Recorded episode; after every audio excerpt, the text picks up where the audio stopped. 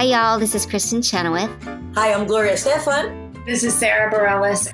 Hi, I'm Patti LuPone. This is Lin Manuel Miranda. You're listening to the Broadway Podcast Network.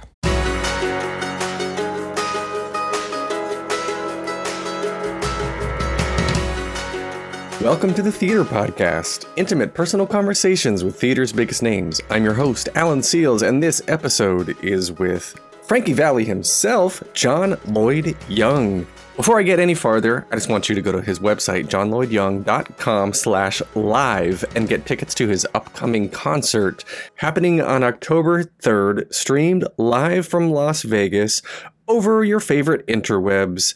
Art needs to continue. I'm so happy he's doing this. I'm happy that we have the opportunity to watch him. Also, at some point in this interview, he tells me about some of the other art that he is involved with, and he actually is like, he makes physical art. I don't know how best to describe it. I think it's just best for you to see it. So I took two screenshots while we were talking as he was showing me the items, and they are on my Instagram page, theater underscore podcast. So head over there and check that, check out those pictures as you're listening.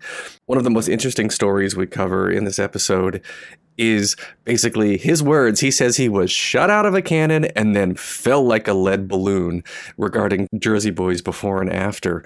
Jersey Boys is his only Broadway credit, but he seems to not want it any other way. This is exactly what he dreamt up as a kid. He wanted to originate a role, win a Tony Award, and do the movie specifically for Warner Brothers, which is exactly what happened. But I don't want to give any more away before we get into this. As always, please visit me online at thetheaterpodcast.com.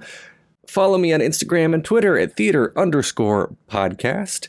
Please leave a rating and a review. Just tap those five stars if you feel so inclined. And now, everybody, please enjoy this episode with John Lloyd Young. Here you go. One, two, three.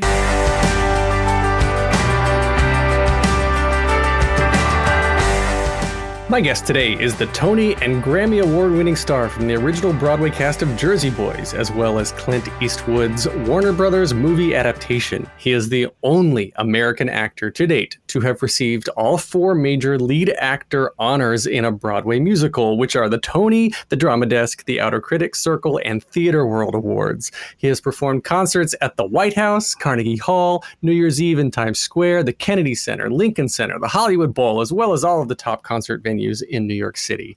He has served as a member of the President's Committee on the Arts and Humanities, appointed by President Barack Obama. And now his live concert coming up this October 3rd, 2020, will be streaming live from Las Vegas. John Lloyd Young, welcome to the Theater Podcast.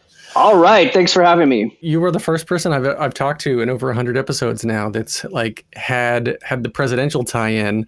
Um, so I think that's a really good place to start serving as on the president's committee for the arts and humanities. For, so for those who don't know, tell us about what that committee does and what it is. Okay, well, what it was because uh, so Ronald Reagan conceived of this committee, okay? By executive order every 2 years since Reagan was reinstated and it was an umbrella committee through the White House to basically engage the White House with the arts agencies like the the, the um, Institute for Museum and Library Sciences, the National Endowment for the Arts, National Endowment for the Humanities. So it's basically the way that the White House could communicate its specific administration's agendas to the arts agencies it was an umbrella kind of thing. So, for mm-hmm. example, like when you would see the the Presidential Medal of the Arts or the Presidential Medal of the Humanities, who a lot of people that we revere and you know the Broadway world have received, like John Kander, for example, et cetera, et cetera. Um, that would be administered by the President's Committee on the Arts and Humanities, and uh, you know every administration, their personality kind of dictated how important the President's Committee would be. And a lot of times with like, you know, they made the joke that the reason they, that Reagan conceived of it is because Nancy Reagan wanted Frank Sinatra to be on the committee so she could hang out with Frank Sinatra. Anyway, so, you know, clearly certain administrations are more involved and engaged with the arts than others. And sometimes the committee would in the past consist of just people who are like arts administrators or people gave a lot of money to the campaign or whatever. Our committee um, was led by the late Margo Lion, who you may know who she was. Uh, she was the Broadway producer of Angels in America, and um, uh, Hairspray was her biggest hit, probably. Um, of her career, but she also did Jelly's Last Jam. Anyway, she was a personal friend of mine. She had nothing to do with my getting on the committee. She was a personal friend of mine, but you know, like when you say personal friend, it's like a Broadway personal friend. So she was a producer and I was an actor, and we both had egos. So there was like love hate relationship there, you know, some tension, like who's this whippersnapper, that kind of relationship. Mm-hmm. But but when I was a baby college intern working up in the Jujamcyn Theaters complex for Elizabeth Williams, who is another she produced Crazy for You. That was her big hit, and she still does stuff. Margo Lion was right across the hall, and I kind of had like a crush on her, you know, like a cougar kind of crush on her. you know? and so I was fascinated with her, but also kind of like you know intimidated anyway. All these years later, she for Barack Obama, she and George Stevens Jr. Was George Stevens was the um, the director of Giant. He was a, a, a famous Hollywood director for people outside of you know. Sometimes us Broadway people are very sort of Broadway focused. So he, that was even news for me. Anyway, he wrote Thurgood. That was a play on Broadway. George Stevens Jr. And he also conceived of the Kennedy Center honors. Okay. Oh, so nice. so George Stevens Jr. He and Margo were um, ran the the arts, you know, part of the of the campaign for Barack Obama. And when Obama uh, won, he appointed them co-chairs of this committee. And under their leadership, they decided it wouldn't be a bunch of ladies who lunch, that it, that their committee would include arts leaders and people, you know, titans like people like um, Anna Wintour or uh, George C. Wolfe, um, but also would include artists. So we had Kerry Washington on the committee, and Kal Penn, and Alfre Woodard, um, uh, Chuck Close, the painter, and um, Kerry James Marshall, the painter. So their idea was to Sarah Jessica Parker. Their idea was to expand it out and to have artists on the committee. So our committee actually was very, very a, a very activist committee. They went to Haiti, went after the earthquake, and made sure to protect the uh, the artifacts, you know, that might, might have been lost. Um, you know, the actually Smithsonian Institution is al- was also part of what the committee. They also worked with the Smithsonian Institution. So um, anyway, so our committee under Obama, surprise, surprise, was very activist. And again, like I'd said, uh, and and a big part of it, and because Margo Lion started her career her career as a teacher, a big part of it was bringing the arts into the poorest schools in the country, and that's something I did a lot of, going into elementary schools and as a, an artist and working on things with little kids. It was called Turnaround Arts, and that was started under Michelle Obama. The first lady or the first spouse, depending on what happens in the future, was always the honorary chair of the committee. So we, we worked really closely with the White House, and our agendas were very Obama-like. You know, so working with kids, Title One schools were was that was a big deal for us, and uh, and then some of us, about half of us, stayed on because when you're appointed to a committee like this, you serve at the pleasure of the president. So just because an administration ends doesn't mean that you're done. Um, so some of us bravely decided to stay on to keep the arts at a national level. You know, we were naive about that. I was naive about that, but to keep the arts at a national level and arts in the schools and all this thing at the top of the national agenda. And when Trump came in, about half of us had stayed and had not resigned. Um, we stayed to kind of fight.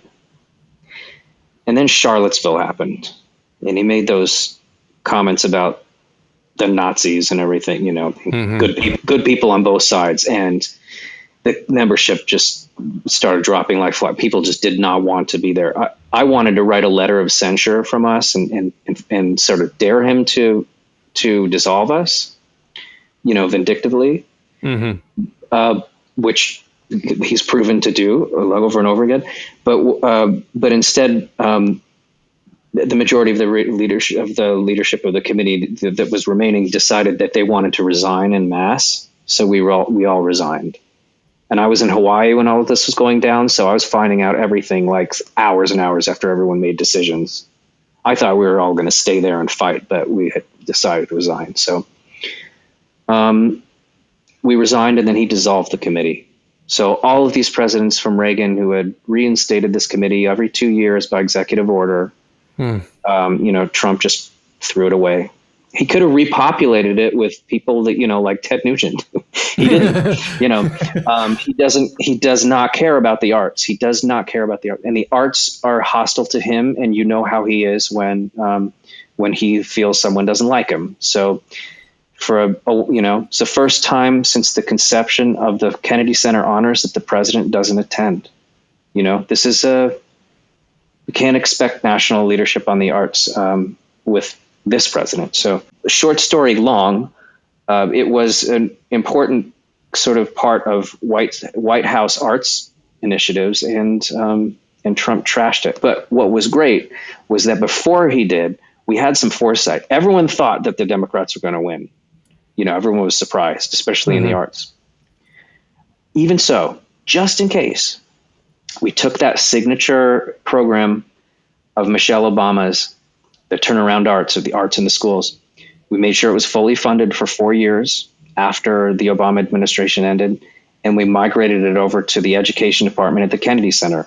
So it still exists and it's still going, and that's an Obama, you know, um, legacy that that we protected. Tell me then, like, what is it about you that that turns you into this act that turns you into this activist? Um, you know, I guess take me back. You know, little little John, you're growing up. Where were you? born? You're born, in Sacramento, I think. Yeah, I was born in California on an Air Force base. Oh, it's really? now a, it's now a VA hospital. So then, Air Force to to Broadway, like not normally a a, a a trajectory that a lot of people have, and then obviously thrown in there as a little political activism. So, like, at what point did you start performing, and then at what point had th- had this grown into something bigger than you imagined?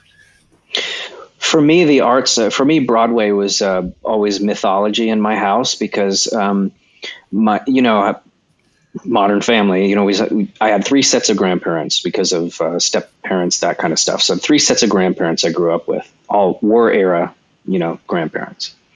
And um, two of the three sets were New Yorkers. And so Broadway and Broadway shows were a big deal for them, you know. So let's say, so they were in there, they were raising my parent people my parents' age in the in the early 50s and mid 50s when Broadway was the center of of of um, entertainment in in our nation. You know, Broadway shows were on uh, Ed Sullivan. Broadway shows were part of the center of the culture. You know, it was like uh, what Rosie O'Donnell did for Broadway shows. That that was normal back then. So my grandparents had seen that the these major iconic performances. You know, uh, Yul Brynner and The King and I, and uh, Jerry Orbach and 42nd Street, and these sort of things. And these were stories around the dinner table, and and things people talked about with reverence and love. And um, you know, I was a kid moving around, following my father's Air Force career. This is way before the internet and I would go to public libraries and I would check out Broadway LPs. And I was so Broadway was a very exciting place for me. And when I was in New York and seeing Broadway shows, it's because I was visiting my grandparents and I was in the big city. And you know, I was living in places like Omaha, Nebraska, uh, as a kid. So trips to New York to see Broadway shows were a big deal for me, and I was taken by it from a really young age, and always followed it as well as I could. Watched the Tony Awards my great grandparents were immigrants to New York from Sicily, helped build the city. You know, my grandfather, my great grandfather was a potato farmer in Queens. You know, helped feed the people building the bridges and tunnels that we all use, that New Yorkers use. So Wow. New York was a, you know, part of my family legacy, and uh, always wanted to be a part of it. And and um, so I had an eye on New York and Broadway uh, from a very very early age. What was it about it about the performing and the Broadway side of it though that attracted you? Because you could have come to New York and been in finance or been, you know, any. oth- There's so many things you can do once you come to New York. But why was it always? Was it was it always theater? Was it singing, acting, dancing in particular, or just like I just want to be on Broadway? It was um, an exciting you know once you're on the inside you see it for what it is. It's more of a business and it's the the the depending on who you end up working with you know some producers are bastards and some are great you know if that's kind of luck of the draw. But from the outside there's this mythology. It's so exciting. It's part of the heartbeat of new york city.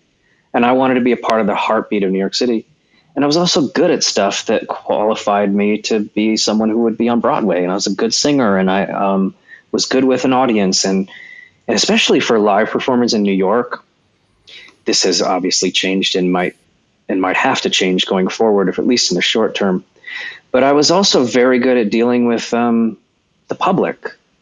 Part of I think not everybody agrees with this, but I was a little kid going. I mean, I'm not every performer agrees with this, but I think it's deeply important what I'm about to say when I was a little kid going to Broadway shows and you see a show and you see a, the live person up there in front of you and you're taken by their performance and and you don't want the fantasy to end and you wait at the stage door for them to come out and you're so excited to meet that actor or whatever and then they're an asshole to you you know uh, that I never I never understood so because uh, so when I finally got my chance to star on Broadway I think this is so important your audience is your customer, right?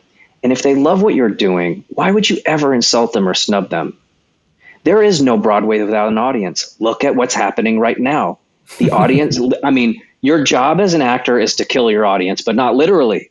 You know, so right now, an audience is going to stay away because they don't want to sit next to a stranger and die just to see a Broadway show, right? So this is a this is more of a reminder than ever before that the most important element is that audience. And I was a member of that audience and I wanted that fantasy to continue. So when I was starring on Broadway and I walked out that stage door, I held on to a little bit of that Frankie Valli energy for a little while. I stood there and stayed there until everyone was gone. And then and then I let the character and that energy or whatever that stuff kind of melt away as I, you know, had made distance from the theater. But I always saw that as part integral part of my job to keep the ball up in the air even as I leave that stage door. And the other thing too is if you're a kind of performer who doesn't agree with that or you're not thinking of that, my opinion you should. When times are tough, which they always will be in the life of an artist, there was always going to be times that are tough. If you make that investment in your audience early on, look at look at Lin Manuel Miranda with the Ham for Ham. If you make that investment with that audience um, when they are paying attention to you then they'll stay with you and they'll be there for you in the hard times. You will hold that audience. And in my case jersey boys was such a runaway thing that i haven't needed to do another broadway show to have an audience i've got the audience i still have them it's 15 years later and now even more because of the movie. But that I don't think that would have happened if I hadn't made that investment in the audience back then. It's the most important investment you can make. Do anyway, you, do you want to return to Broadway on stage, like when the COVID's over? Yes, but I yeah. but I want to do it on my terms. And, you know, who was it? It's like Helen Hayes or something. They they were you know I'm much younger than she was when she said this, but they were like, "What's your ideal Broadway?" And she's she, "What's your ideal return to Broadway?" And she said something like, "I want to make my entrance the last ten minutes of Act One." And then come back three quarters into Act Two, you know. So I don't want to work my ass off as hard as I did last time with Frankie Valli. That was so impossibly hard. But I was also just turning 30 and it was my Broadway debut. I had the adrenaline and the will to do it. Well, obviously, you've chosen to focus on other things like concerts. So the concert is is John Lloyd Young's Broadway, which is that's the title of it. Um, October 3rd, 2020. It's at The Space in Las Vegas. And uh, for those listening, if you want to go and get tickets now, it's at johnlloydyoung.com slash live is the best way to get it. But tell us about that concert in the middle of a pandemic, in the middle of social distancing. I started off as a kid loving Broadway, but my big Broadway smash was Jersey Boys, where I was doing 60s music. I can guarantee you that if somebody's like hiring Leslie Odom Jr. to do a concert, they're not going to want him to sing a whole Rodgers and Hammerstein. They're going to want to hear Hamilton. So when I get hired, or in the in the years after Jersey Boys was this big hit, I would get hired to sing '60s music or adjacent music. So I so I had to ride the horse in the direction it was going. It was going in that direction. So most of my concerts are not Broadway songs. When I can fit a few in, I'll do it because uh, I love Broadway. But my audience base has mostly been people who came to Broadway because they were attracted in by Jersey Boys. Um, sometimes they're not even Broadway fans. However, I am, and this this live stream is in partnership now with Broadway World, which is going to start, you know, uh, presenting live streams. And so I'm playing right into that community that I love, and my fans who are already following me will enjoy this concert because it's something different for them. But also, it's another. It's like a what do you call it? It's an, it's an olive branch or just a reconnection to my community that I was initially attracted to, and that and the, the reason I was available and able to do a show like Jersey Boys is because I was a Broadway aspirant. I wasn't looking to do a jukebox musical. Though I didn't have any problem with Jersey Boys. It was fantastic script of its genre. It's like the gold standard. Mm-hmm. But but uh, but I was, you know, I, I, came out of Brown University having played like every lead you could play in Sondheim musical for four years. You know, I came to New York wanting to do Sondheim, you know, or something, or thinking, and I would do something like that. Or this is my original heart and soul. These music, these songs, and this is classic Broadway, like what made me want to be on Broadway. When I so so do the math, you know, I'm 45 years old. So from when I was a kid uh, growing up and wanting to be on Broadway. So there's, you know, like what were the shows that attracted me to New York and Broadway? Little Shop of Horrors, Les Mis, A Chorus Line, you know, uh, West Side Story, the, all the movie musicals. Because when I was a kid, uh, I I wasn't able to be in New York, and there was no internet where you could live vicariously. It was the Tony Awards once a year, and it was the public library and LPs and cassette tapes, you know, mm-hmm. and reading about things. I used to subscribe to Playbill magazine the one that would have all the news and stuff about Broadway that would come every month, you know. Um, uh, so my rambling answer is that this this actually my heart and soul that what initially attracted me to Broadway to begin with, and th- these are the songs that I'm uh, I'm going to be sharing in in this concert, and which and I've done it before under the radar in private, you know, uh, ticket sale concerts at places like Feinstein's 54 Below or the, the you know one of those playbill cruises.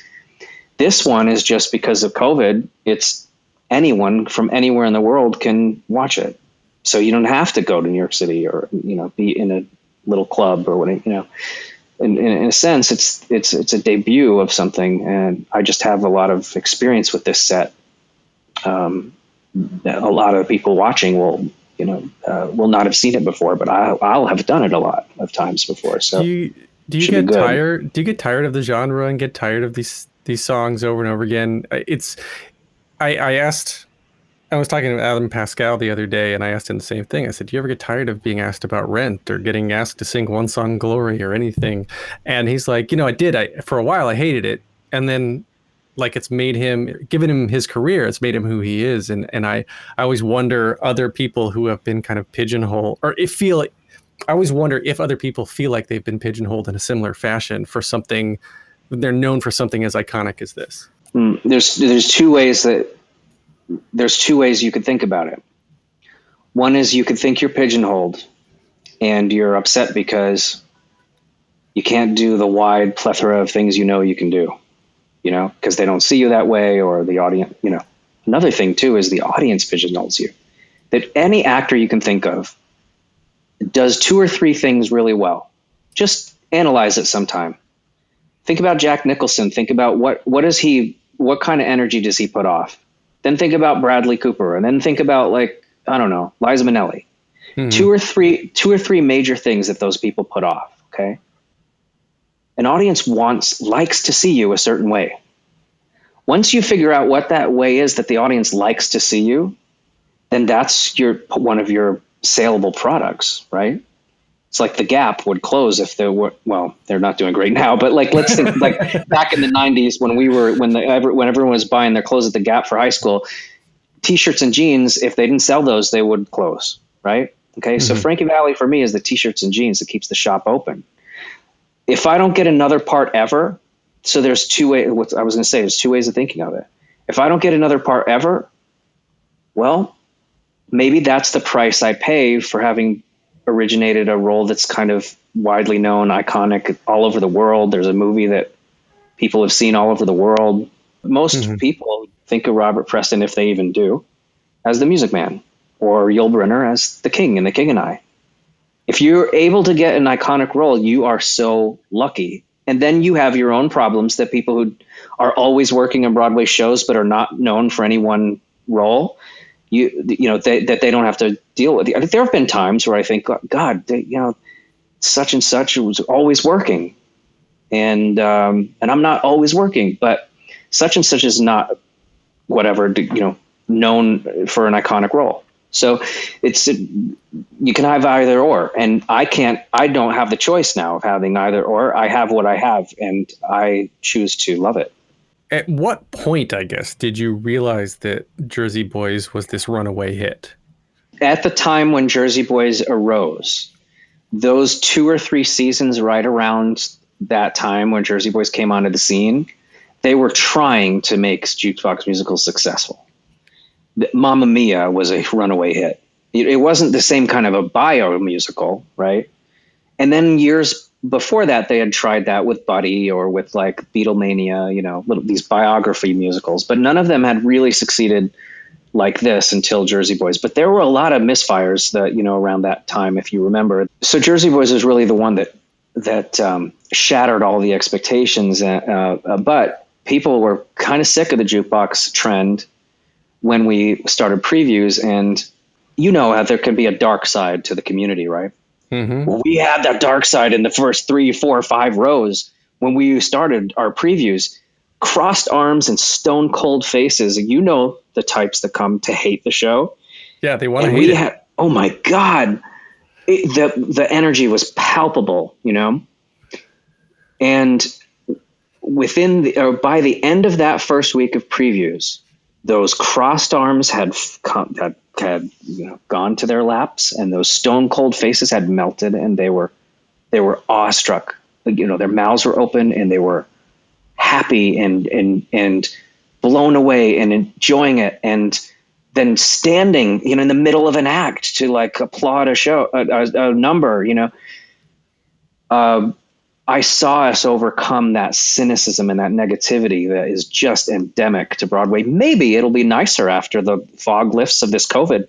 Maybe for a while there'll be a jubilee of kindness and benevolence. That's when I knew we were going to be a hit. And you know, I'm not the only one who noticed those things. Our producers, for as tough a reputation as they have, I remember years later when Jersey Boys was, you know, 10 years old or something one of the lead producers uh, making some commentary or whatever. This is years after we were, you know, an incontrovertible like runaway hit. There was no doubt about it that we had um, uh, changed the landscape, at least for shows of that type. And uh, and he was making some remarks, and he said some of our producing colleagues who wouldn't even talk to us a month before Jersey Boys, and then everyone wanted to be our friend. You know, people remember those things for years and years, like the snubs and all that stuff. It's a. I would hope that we evolve out of that when this when the fog lifts. Uh, I think that to work on stage, especially when you've loved it your whole life, is such a privilege, and especially to have done something that becomes iconic. Whether your performance is iconic or not is immaterial. If the show you were in and you're the original cast of something that's iconic, you're golden. Uh, how many people would you say in a mainstream worldwide audience who knows like J Lo? How many people would know like I don't know um, Wayne Cilento, right? But he Not can do many. no wrong by me because he was I can do that. You know, he was in the original cast of A Chorus Line some of these Broadway actors who I listened to on cast albums my whole life, they might not be well known by world standards, or they may not be well known like Zendaya, who just won an Emmy yesterday. You know, like, but she's just starting out. You know, like, let's see if she becomes an icon. But to me, Donna McKechnie's an icon. And if she had only ever done a chorus line, she always would be. So I, I kind of, Colm Wilkinson, Les Mis, how many dozens and dozens and dozens of actors have done that role great justice? But there's only one Colm Wilkinson, there's only one original. And I love that stuff. I love, you know, Wilson Jermaine Heredia and Adam Pascal, Anthony Rapp, those guys were like they're like five years older than me, so they're the equivalent. When I was starting out in New York, they were the toast of the town. They're like you know your older brother who was a senior and leaves high school, and you come in as a freshman and he's a legend. You know, I, I still look up to those guys that way, and I had my big hit show too. You know, I made the movie for Warner Brothers too, just like they did. Mm-hmm. I won a Tony. You know, you know so uh, and I still get nervous around them uh, because I love it so much. And, and to be one of those figures, I don't need to do it. Look, as long as I'm not sucking eggs now, like temping in a bank, you know. Luckily, I don't. luckily, I don't have to. Luckily, I don't have to. And and I'll tell you one thing. You know, you want to laugh. Everything that happens to you, if you have the right attitude, can be said to have happened to you for the right reason, okay? What felt to me like a real takedown and really hard to handle, you know, temping in banks and transcribing, to my mind at that point, such dull IPO, in, initial public offering memorandums and all that stuff, okay? When you look at how the dots connected, only five, six years later, when I was starring on Broadway and I realized I was in a hit, I started investing in Apple and I knew about that stuff. Do the math. Start investing in Apple in 2006. Wow. Okay. So, uh, my starting out in investment banks saved my ass because, then you know I became pigeonholed or whatever you want to say, and also that I had a different problem than someone like maybe like I don't know who you want to talk about who gets like like Yul Brynner or whatever. Okay, I had a different problem than him. Yul Brynner eventually ended up owning the rights to The King and I to the point that at one point he was he was a star of The King and I. He was doing a tour, and Richard Rodgers tried to give him a note from the audience, and he said, "Be quiet. This is my show." To Richard Rodgers, okay. Wow. That's never going to happen with something like Jersey Boys, right? Because Frankie Valli is still alive and still performing. He's a real person. He's not Alexander Hamilton who's been dead for for centuries. He's not like you know Roger and Rent, who's a fictional character. He's a real guy it's not appropriate for the guy playing Frankie Valli to become bigger than Frankie Valli, at least in the few years after that. No one mm-hmm. would want that to happen, right? So, um, you know, I knew I was in for a tricky situation when I broke out in that role and when they started to make it into a franchise, right? If I were Frankie Valli, I would want there to be 12 Frankie Vallis across the world you know, paying into my in these Jersey Boys productions, which did happen, paying into my annuity every year, you know, in my retirement. What a great retirement. The project of Jersey Boys was to lionize Frankie Valli in the Four Seasons, not to lionize John Lloyd Young. I just pushed really hard for to get some crumb from that table of joy, and um, you know, and and knew that I would have a tricky a tricky uh, um, path on the other side of it um, but luckily, I knew my history, and I knew that there were some figures who, look, I love Yul Brynner more than almost any other titan of Broadway. I love him more than like some other actors that you could say have a great Broadway resume. You've given me so much food for thought. Can I interrupt you? Yeah, yeah. Speaking of food for thought, one of my ways of surviving those really dicey years after I left Jersey Boys was I had always wanted to be or to engage in visual art. And, you know, I have a whole visual art career. And my first art show was called Food for Thought. So I've been doing this for 10 years. This is another whole other career I had. When you are in the arts, it's good to have insurance. And so when I'm not working as an actor or whatever, I have this whole visual art career. And that's basically what I've been doing during COVID. You want to see my COVID inspired art piece? Yeah. This one is called Hindsight 2020 and it's expression of my it's a, first of all it's my time capsule of what we've been going through. And i think it's an expression of um, i think that you see this and you know exactly what's going on okay? Exactly the message i'm sending with this. Hindsight 2020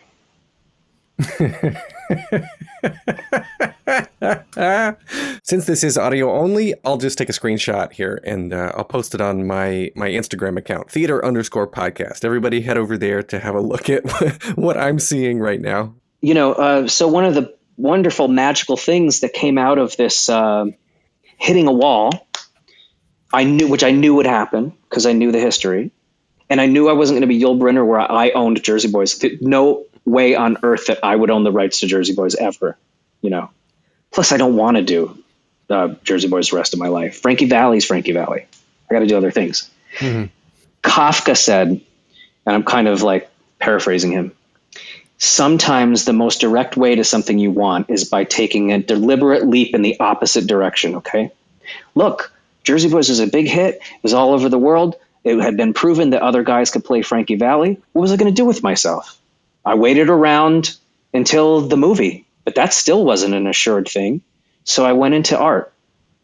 And I went so into art that I was and I was so comfortable there that it was almost like when the movie happened, Frankie Valli, who has a nice a healthy ego, was able to pluck this poor guy out of obscurity and give him a shot. You know, if I'd become Justin Bieber or whatever after Jersey Boys, Frankie Valli might have been threatened. But he was able to save me and let me do the movie, you know? So actually going into artwork, just like Kafka said, got me to one of my lifelong dreams kind of more directly than if I had just kept going and doing other Broadway shows and stuff. Wow. Um, yeah, I mean, my because my Broadway dream was to. I'm not kidding when I tell you this. My Broadway dream was to be like Yul Brynner, Joel Grey, uh, Robert Preston, originate a Broadway sh- show, win a Tony Award, do the movie, and specifically for Warner Brothers, and that happened. So now what? you know, so you know specifically because I loved I loved the Music Man so much.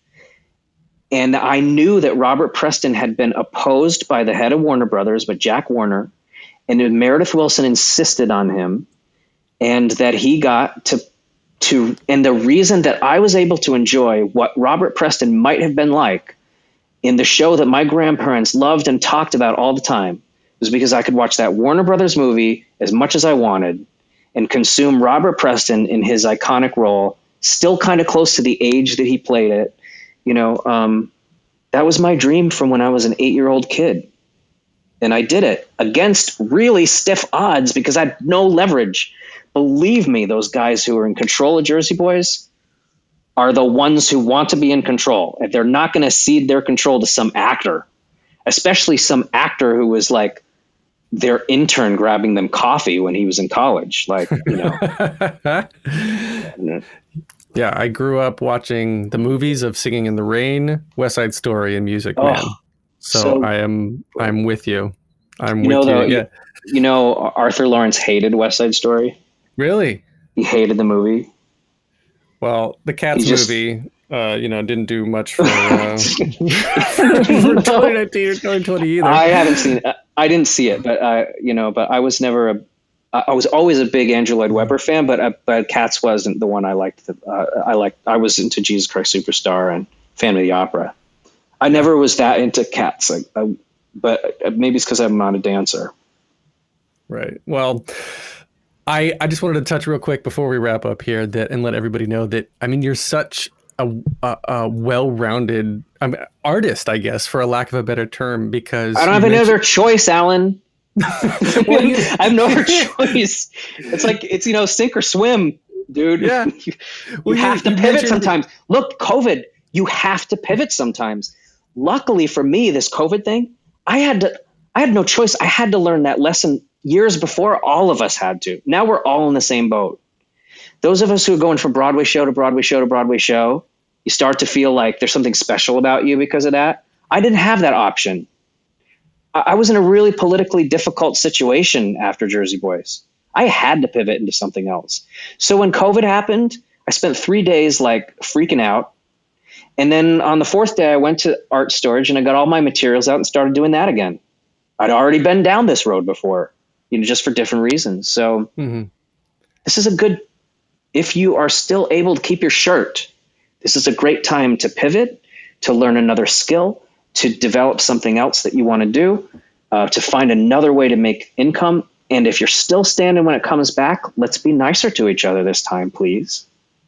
Please. I, I enjoy that. That is very good advice. Uh, what I was going to say was you haven't mentioned training in Spain. You also know fluent Spanish, uh, Mandarin. You sing several languages, including Spanish, Mandarin, Hebrew, Italian. Um, you've trained the world with Chinese Shaolin monks, and you hold a brown belt in temple style kung fu, and you're a practice practitioner of Chan Buddhism. I mean, like I've just... had a lot of time on my hands, Alan, and I expect to live a full life, even if I can't get what I think I want. When, you know, I'm the least spoiled of all the Broadway stars you'll ever talk to because I I shot out of a cannon and fell like a lead cannonball onto the ground and couldn't figure out what to do next. So I did the stuff I wanted to do. You know, it's what could it have been great to have gone into you know um, other Broadway shows, whatever. Yeah, but when I look back and I think of the history since then, I don't know which Broadway shows I should have been in. So I so yeah, so I did things I wanted to do, and you know I was a rounded person before I came in. That's why that's why sometimes the patronizing nature of the business is so frustrating because if you're a deep person and you have a lot of interests and a lot of skills, but a lot of them don't translate to the marketplace of Broadway, you're not a loser just because you don't write your own show. You know, you're, if you're interested in learning Mandarin, you learn Mandarin. Yeah, I can't take that to market in the Broadway marketplace, but I don't think that makes me less interesting. I think it makes me more interesting. It makes Absolutely. me more interested in life. And then when I can't get a job, I'm not sitting around like I've literally seen Broadway stars like before all this hit, you know, on social media where they kind of like they're visiting an, a nephew or something. And you can tell they're miserable to be like in Kentucky visiting family. They want to be on a Broadway stage. They can't be happy unless they are. Uh, the best thing that ever happened to me was not getting exactly what I wanted when I wanted it. Where, wherever you go, happened.